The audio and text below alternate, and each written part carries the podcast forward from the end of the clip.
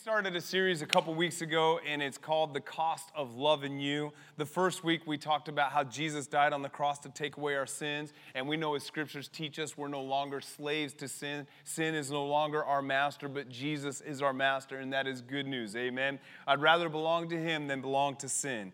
And so Jesus has set us free, and so that's one of the, the, the, the cost of loving you. He had to lay down His life. Tonight, I want to talk about the cost of loving you, and the cost of loving you uh, Jesus loves us so much that he made his peace available to us. And peace is a good thing. And we're going to look at what peace is, and we're going to look at how it's a weapon for us. Uh, so I want to start here. John 14, 27 out of the NIV says, Peace I leave with you, my peace I give you. I do not give as the world gives. Do not let your hearts be troubled, and do not be afraid. I really like that. We don't have to be troubled and we don't have to be afraid. Why? Because we have peace. And what I want you guys to know about this peace, lots of times when we think about peace, we think tranquility. Tranquility and peace are not the same thing. When I think about being tranquil, I think of like, man, when I was in India, India has like 5,000 different gods and they've got like temples set up on every corner. And a lot of these temples that as you're walking around the streets of India, you'll see these temples, and inside these temples, they have like these shrines with candles and petals, flower petals. And inside a lot of them, they have this golden statue, and he's sitting there. All I remember, if you guys, oh man, is anyone else in here totally creeped out by belly buttons? Yes. Thank you. There used to be this commercial on TV, and it had the belly button singing. I would get weak when that commercial would come on. It was just the worst thing ever. And what I remember the most about these temples in India is it had this really large guy that was made of gold, and he's sitting there cross legged, and he has his fingers up like this, and his belly button was huge. And I was just like, ugh, I can't even like worship that, you know, not only because it's a fake God, it's an idol, but because it has a weird belly button. I'm just, I believe that my God has a perfect belly button, whatever that looks like, I don't know. But they had these statues, and it's so interesting. Like, this is what a lot of people think peace is. They think peace is tranquility. There's no power in tranquility. Tranquility is like meditation, quiet, soft. You know, if you ever go by a stream, somebody might say, Ooh, that stream is so tranquil. It's so like, and you know, I think of like little baby statues with like arrows and like, ah, like that's tranquility, you know? But God's peace is not tranquility. God's peace is powerful. Someone say powerful. And so I need you to understand there's nothing wrong with tranquility. It's nothing wrong to have that kind of peace. There's nothing wrong with having like that calm in your lives. But I want the power of God in my life. And one way God's power works in my life is through peace because peace is a weapon that has been given to us, the believers. So we don't have to be troubled as the world is troubled. We don't have to be afraid as the world is afraid because we have peace. Now, what was the cost to give us this peace? Isaiah 53 5, it says this out of the NIV, but he was pierced for our transgressions, he was crushed for our iniquities. Man, look at the terminology of scriptures, guys. Sometimes we read scriptures and we really don't take a moment just to think about what it's describing. He was pierced. Now, when you think about piercing, you think about maybe someone getting their ears pierced. I don't know how y'all do that. I would pass out. I'm not that strong. But Jesus just didn't have his ears pierced, his whole body was pierced for us. And his, when, when we see pictures of him hanging on the cross, those nails, lots of times we think it went through his hands. But the truth is, is those bones in his hands aren't strong enough to hold him on the cross. They had to go through the bone in his wrist to hold him on the cross. And so he was pierced, nails, and it's not like little baby nails. These are long, giant nails that went through the bone, in between the bone of his wrist, to, so he could hang on that cross and slowly suffocate on his own blood as his lungs filled up with blood from being pierced for our transgressions. The Bible talks about the cat of nine tails that gave him 39 straps or stripes on his back. And, and I, I read this study a long time ago, and it said that every disease in the world falls underneath the 39 different categories. It's so interesting that Jesus took 39 stripes on his back, and then there's 39 categories into which the governments of the world classify and identify diseases. And they took that cat of nine tails and they whipped him And it didn't just, it wasn't just like a whip, you know this, but like from the shards of glass and stone that were on the cat o' nine tails, every time that Roman soldier hit him and then pulled it back, his flesh was ripped from his body with it. This is the cost of loving us. And I think sometimes we don't love Jesus the way he deserves to be loved because we really don't understand the price that he paid to first love us. The Bible says that when we were unlovely, he loved us. So, what does that mean? When I was gross and covered in my sin, the death that I should have died, Jesus decided to die for it. It's that revelation that makes me love him so much. And as I read these scriptures, I ask the Holy Spirit, give me perspective of what my Savior really went through. He was beaten so bad that his own mother couldn't recognize him, that he couldn't even carry the cross up to that hill behind, beside himself because he had no energy left. Somebody had to help him. This is the cost of loving you and the cost of loving me. But he was pierced for our transgressions, he was crushed. Do y'all hear that? When I think about crushed, I think about ants running around. And what do I usually do? I just, I was back in this ready room and this giant spider took off, darted across the floor. And I just, the first thing I did is I shrieked. I was like, ah! You know, I was like, oh my gosh, it scared me. And then after I got my composure, the next thing I did is I crushed it. Freaked me out at first, but then I crushed it. I obliterated it. Nothing left. It was just a pancake on the floor and it's still there because I'm not touching it. Someone's going to have to get it with a mop tomorrow. I don't know. But that's what happened to Jesus. They crushed him. As he laid down and he gave his back, he was crushed for our iniquities. The punishment that brought us peace was on him. Someone say peace. So it took somebody getting punished to bring you peace. One translation says, The chastisement of our peace was laid upon him. He was punished so I don't have to be afraid. He was punished so I don't have to be troubled. This is the cost of loving us. This is the cost. This is what it took Jesus to provide you and provide me with peace. Over in Philippians chapter 4, verse 7, out of the Amplified, it says, The peace of God that peace which reassures the heart, that peace which transcends all understanding, that peace which stands guard over your hearts and your minds in Christ Jesus is yours. So we have this peace that acts as a guard over our hearts and over our minds. We have this peace that watches over us. And I really like this. When, when you really trust in the peace of God, it says it transcends your understanding. So, what does that mean? God's peace will take you places that your mind cannot understand. When everything in your mind looks like chaos, and how am I going to get from point A to point B? And you can't make sense of it up here, but yet you've got the peace of God on the inside of you. And that's what allows you to walk by faith because you know everything's going to work out. I've got peace, and that peace will literally transcend you from point point A to point B. And you didn't get there by following your mind, you got there by following peace. Listen, friends, God, I'm going to help somebody real quick. Lots of people ask me this, especially young people. How am I led by God? Simple answer yes, Romans 8:14 says the children of God are led by the Spirit of God. But here's the simple answer God is peace. And if there's no peace in it, then God's not in it. Let me help y'all with relationships. Rachel and I's relationship, 99.99999% of the time, it has peace. Yes, because we're human. There's times where we will have arguments, and they, my wife can testify. She's sitting back there in the back row. I, I bet you, how many years we've been married, Boo? Uh, 17. All right, see, she didn't know either. So before y'all throw stones at me, it's just not something we keep track of. But out of our 17 years, I bet you we've probably had three bad fights. I'm serious. And we are, thank you, Chandler. Yes, sir. Chandler said it's because they're equally yoked, and I believe that.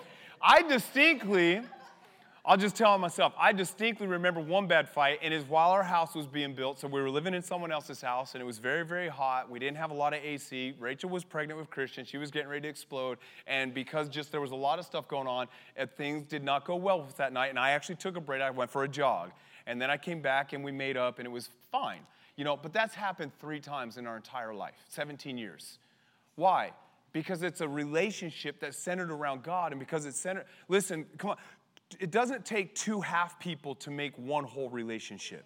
It takes two whole people that make one whole relationship. And so the male and the female, they must be whole in God because only God can make you whole.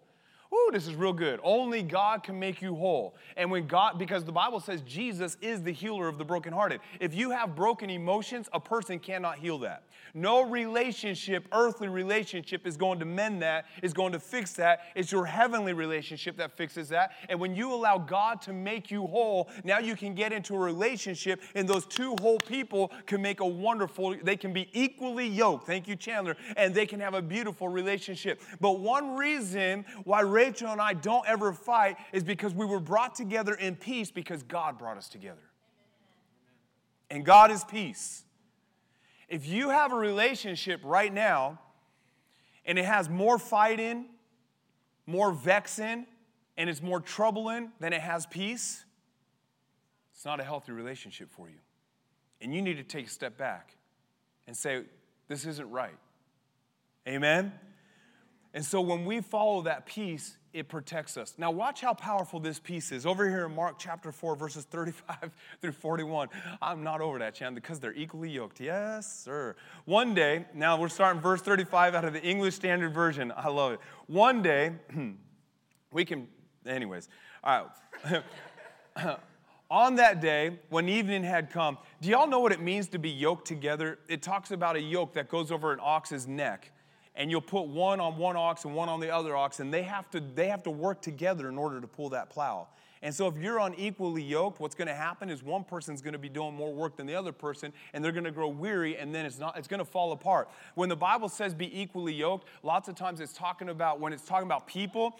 Yeah, you, you started something, bro. But when it, it'll it'll fall up. You want to preach? Come on up here, man. Let me give you a microphone. Where's the mic? Come on up here, Chandler. What are you doing? Yes, sir.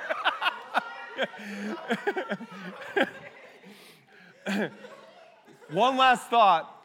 Get him up here, the anointed. Maya is like, Lord, no. when, the, when the Bible says, when the Bible says, don't be unequally yoked, you'll hear ministers talk about it, and lots of times this is true, guys. If you are a Bible believing Christian, you ought not be in a relationship, when I'm talking about relationship intimacy, with somebody who's not a Bible believing person. You ought not date somebody who's not born again. Amen. That's just the, that's as simple as that. And a lot of people that are born again, you ought not date them either because they're, they're just a whole hot mess, anyways, right? And so we cannot be unequally yoked because it will not work. All right? So here's this scripture. On that day, Mark 4 35 through 41, on that day when evening had come, he said to them, Let's go across to the other side. That's Jesus speaking. And leaving the crowd, they took with them in a boat, just as he was, and the other boats were with him. Verse 37 And a great windstorm arose. The waves were breaking into the boat so that the boat was already filled. Like, this is, if you want to know what my nightmare is, right here, this is it. I don't, Rachel and I went on a cruise one time. I had so much anxiety, and I know I have peace of God. I know I have faith. So much anxiety because I'm like, I can't see land and that does not help me. And if a boat starts filling up with water and I can't see land, yo, I've seen the Titanic. I know the end of this story. I'm gonna give her a board that's big enough for both of us, and I'm dying. I mean, it's just gonna be weird. It's not gonna work out. And so this is this is this is a nightmare right now. What's happening? And it says that their boat is filling up with water. But, but he was at the stern. Who's he? Jesus, asleep on a cushion. And they woke him up and they said to him, Teacher, do you not care that we're perishing? Now look at this. Jesus, we're going to look at this scripture in a moment, who is peace. He's the Prince of Peace. What was he doing in the middle of the storm? He's sleeping. Because this is what peace does peace knows it's going to be all right, peace knows it's going to be okay. Don't you care that we're perishing? Verse 39. And he awoke and rebuked the wind and the sea. Now, watch this. He said, Peace, be still. This is why I said peace is not tranquility, not tranquility, because you need to see the peace of God in your life as a powerful force. The only reason when Jesus said, Peace be still, that peace was able to calm the storm, the only reason this works is peace has to be greater than the storm. If peace is not greater than the storm, then peace cannot calm the storm. But in your life and in my life, peace, because Jesus is the Prince of Peace and God is a God of peace, peace represents Him and He is greater than any storm that you ever face. So the peace that Jesus said, My peace I leave with you, what He's saying is, I'm leaving you a powerful source that is greater than any storm you're going to come up against. And because it's more powerful than any storm, you never have to be troubled and you never have to be afraid. Because just like Jesus, who has all authority in all three realms, he delegated that authority to you, which means you have the ability to speak to storms. And just like he stood up on the stern of the boat and said, Peace be still, when something comes up, when a storm arises in your life with the authority of Jesus, you can look at it by faith. You can say, What? Peace be still. And what's so good is it has to listen because that peace is more powerful than the storm, right? He said, Peace be still. Now I like this. And the wind ceased and there was a great calm. The wind ceased, and there's a great calm. And so that peace is powerful. John 16, 33. I've told you these things so that in me you may have peace. In the world you'll have trouble, but take heart, I've overcome the world. So Jesus is telling us, you're going to have some troubles in this world, but take heart, it's going to be okay because I left you peace. And that peace is powerful. Now, this is the last thing I want to talk to you about tonight, guys. Don't let anything steal that peace. Don't let anything steal that peace. I was reading the book of John, and this is so interesting. Did you know that Jesus, he's such a cool dude? And I, am so grateful. But you know his 12 disciples? One of them in the book of John, he, you remember the, the lady brought that perfume and she poured it out on Jesus. And then Judas starts freaking out. And he said, Why did she pour that on Jesus? That was a year's worth of wages. We could have sold it and fed the poor. And then John says this Don't listen to Judas. He's a thief, anyways. He's over the treasury, the bag, the offering. And oftentimes he takes offering out of that and puts it in his own pocket. So Judas, while he was traveling with Jesus, he was a thief. Right? Now, watch this. Don't let anyone steal your peace. When the rubber met the road and Jesus came into extreme circumstances, I'll list three for you real quick. When he went up and he was on the mountain, he was transfigured. We call that the transfiguration, right? When he went to Jairus' house and healed the daughter, when he went to the Garden of Gethsemane, he left the other disciples and he only took three with him Peter, James, and John. Because in those situations, he knew I can't have a thief with me when I need something powerful to happen. I can't let somebody steal me. Now, this is so cool. Jesus, he's all knowing, right? He's omnipotent. He has, he's om- omniscience. He has all knowledge because he's all God and he's all man. So he knew that Judas was stealing, but yet he still let Judas be in his company. That should minister to us, right? We, we, we can let worldly people in our lives, we just don't let worldly people close to us. He let Judas into his life and he didn't call Judas out. He didn't shun Judas. He didn't throw rocks at him. But when the rubber met the road and he needed people there to support him, he took three people he could trust with him. And he kept Judas. I need to go heal a man's daughter who's dead. I'm not taking a thief with me. I need good faith. I'm going to take people, when I'm up on the mountain and I'm being transfigured, and then Elijah shows up and Moses shows up, and Peter's like, We're staying right here, let's build a tabernacle. And Jesus is like, No, we got to go down, I got to go to the cross. Jesus didn't take a lion thief with him, the one who was going to betray him. He didn't take Judas Iscariot with him, he took the three he could trust. Listen, you need to have an inner circle, and I dare say this I'm comfortable cutting everybody else out of my life that's going to steal stuff from me. I want people who are going to add to the quality of life that I'm called to live, not people who are going to steal. You need to protect peace. Someone say, protect peace. Now look at this, John 10 10. It says, The thief comes to steal, to kill, and destroy. I have come that they might have life and have it to the full. The first thing he says the thief comes to do is what? Steal. One thing we know he wants to steal is he wants to steal the word of God. The Bible says immediately when the, when the word is sown, immediately the devil comes to steal the word that is sown. Why? Because the word of God always brings you peace. Right? And so the devil's coming to steal, and what he wants to steal is he wants to steal this relationship that you have with Jesus because he knows that relationship will produce peace. And there's many ways he'll do it. He'll do it through relationships, he'll do it through sin, he'll do it through stuff on the internet, he'll do it through stuff at parties. There's all sorts of ways. I saw this shirt many years ago. How many of y'all know who RG3 is? He used to be a quarterback in the NFL. He played for the Commanders, which are now the Commanders. He used to be the Washington Redskins. I saw him give a press conference one time, and he was wearing this shirt. Put that shirt up. It should be in there. Hopefully, it's in there. The NFL, when he was at the podium giving his speech, actually made him turn this shirt inside out to finish his speech. Yeah, crazy. But I really like this. No Jesus, no peace. So if I know Jesus, then I'm to know peace because Jesus is peace. But I like what's highlighted no Jesus, no peace.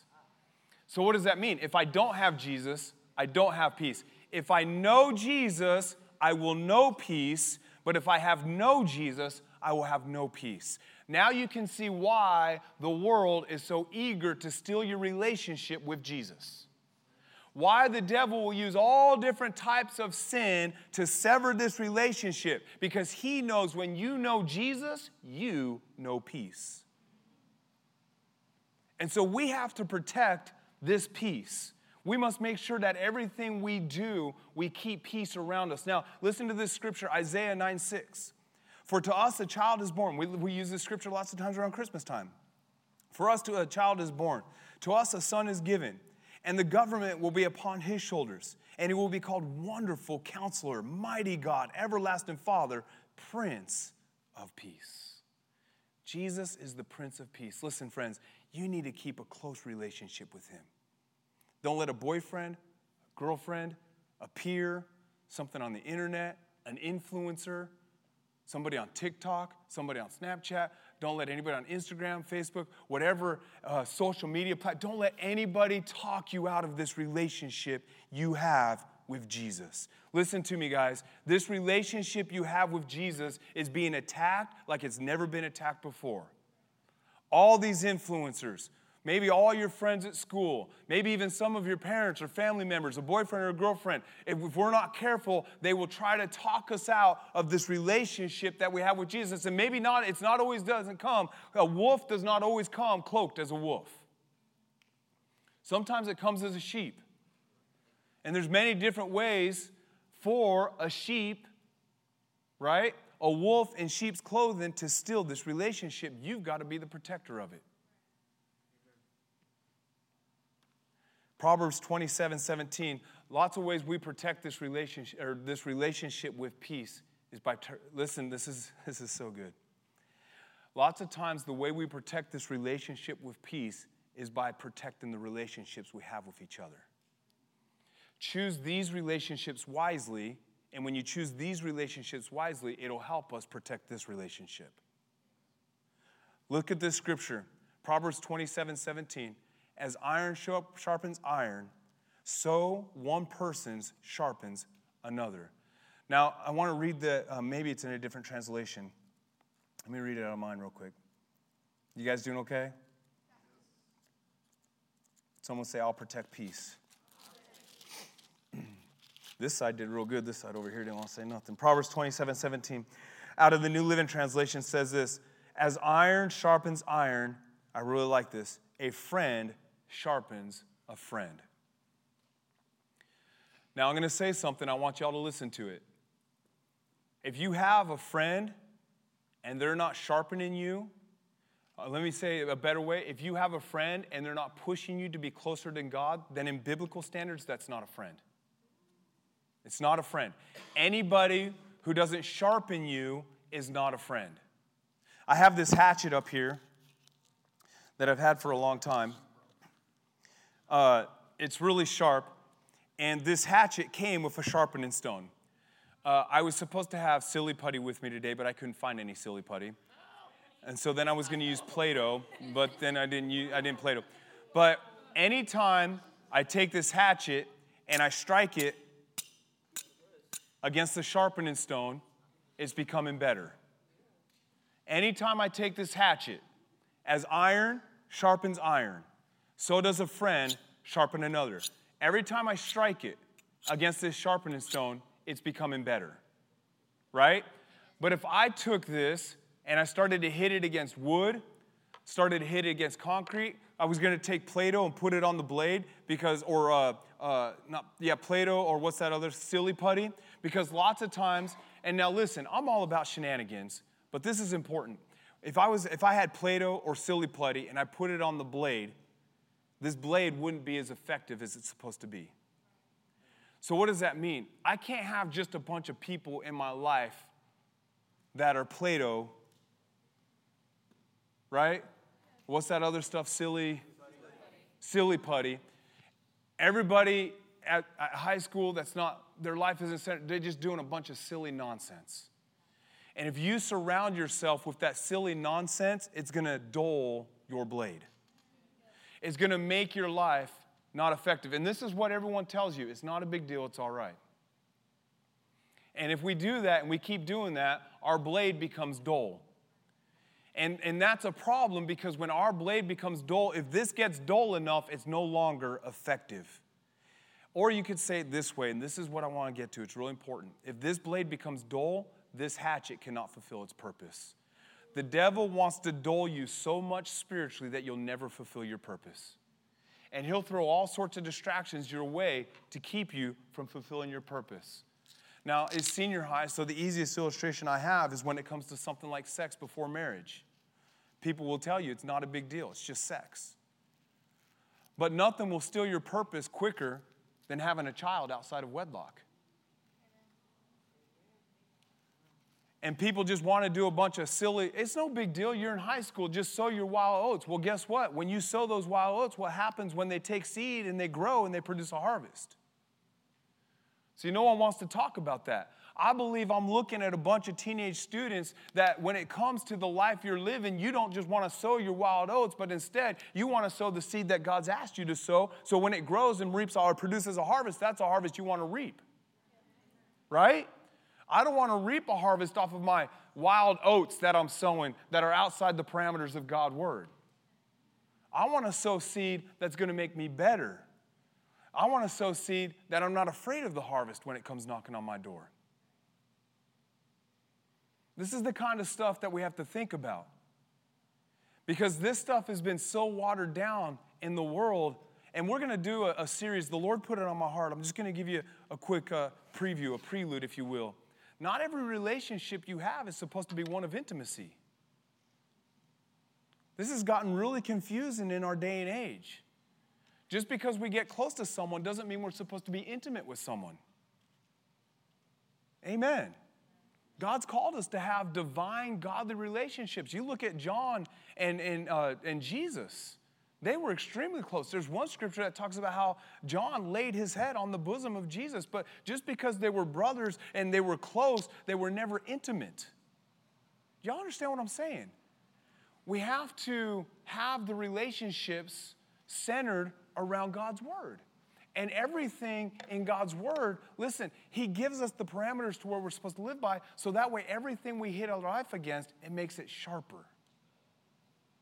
God wants you to have sex, and He wants you to, to enjoy the fruits of that, but it's all according to God's timing. And if it's not according to His timing, instead of making your life better, it'll make your life worse. Amen? We don't like to hear that. And you won't get a lot of churches and youth pastors that'll tell you that. But we don't shy away from the truth of God's word. He created us to enjoy certain things, but enjoying certain things outside of God's timing, well, that's sin. And the Bible says that the wages of sin is death. And the reason why the devil wants us to enjoy those things outside of God's timing is because he knows if we do that, it steals peace. And now we're losing something that's powerful in our life that Jesus was crushed to give us. That Jesus was whipped and beaten and wore a crown of thorns. And they just didn't place that crown on his head. They placed it on his head and then they took wooden rods and beat it down into his skull. They ripped the beard from his face. Jesus suffered greatly. This is the cost of loving you, and he was happy to do it. The Bible says, with the joy set before him, he endured the cross. He was looking beyond the cross and he saw you. And this is what Jesus was thinking I have to die to get them peace. I have to die to get them eternal life. I have to die to heal their bodies. I have to die to prosper them. And I'm willing to do it. Now, listen, don't be like Esau. Don't give away your birthright. When you were born into this world, you were born with certain things that Jesus died to give you. Don't give them away for sin. Don't give away that peace because you want to be in a relationship. Don't give away that peace because you want to go to a party and do what everyone else is doing. Don't give because when you give that away, you're giving away what Jesus was crushed and what he died to give you. And then this is what a lot of Christians do. They sell that peace for a moment in time. They sell that peace for 60 seconds of watching something on the internet. They sell that peace. They sell it, they sell it, they sell it. We, we, we, we, we sell the peace to the world all the time. We sell it, we sell it. And then something comes up and we need peace. And guess what? You sold all of it. You, you got rid of all of it. One bad decision at a time. Jesus paid too high of a price want to say it, but I don't know if it's appropriate. he paid too high of a price for me to sell this stuff to the world. I got to protect it. I got to protect it. I'm not saying you're going to be perfect. Lord knows I'm not perfect. But every chance that I have an opportunity to make a decision, Lord, help me protect this. Let me protect peace because I need peace. I never know when a storm's gonna come up. I never know when fear's gonna be right there. I need your peace. I don't know when troubles are gonna come. I need your peace. Let me protect it. And how do I protect it? One godly decision at a time. If you would just close your eyes and bow your heads real quick. This is my challenge to you guys. Examine your lives. Look at your lives and say, is there anything that's still in peace?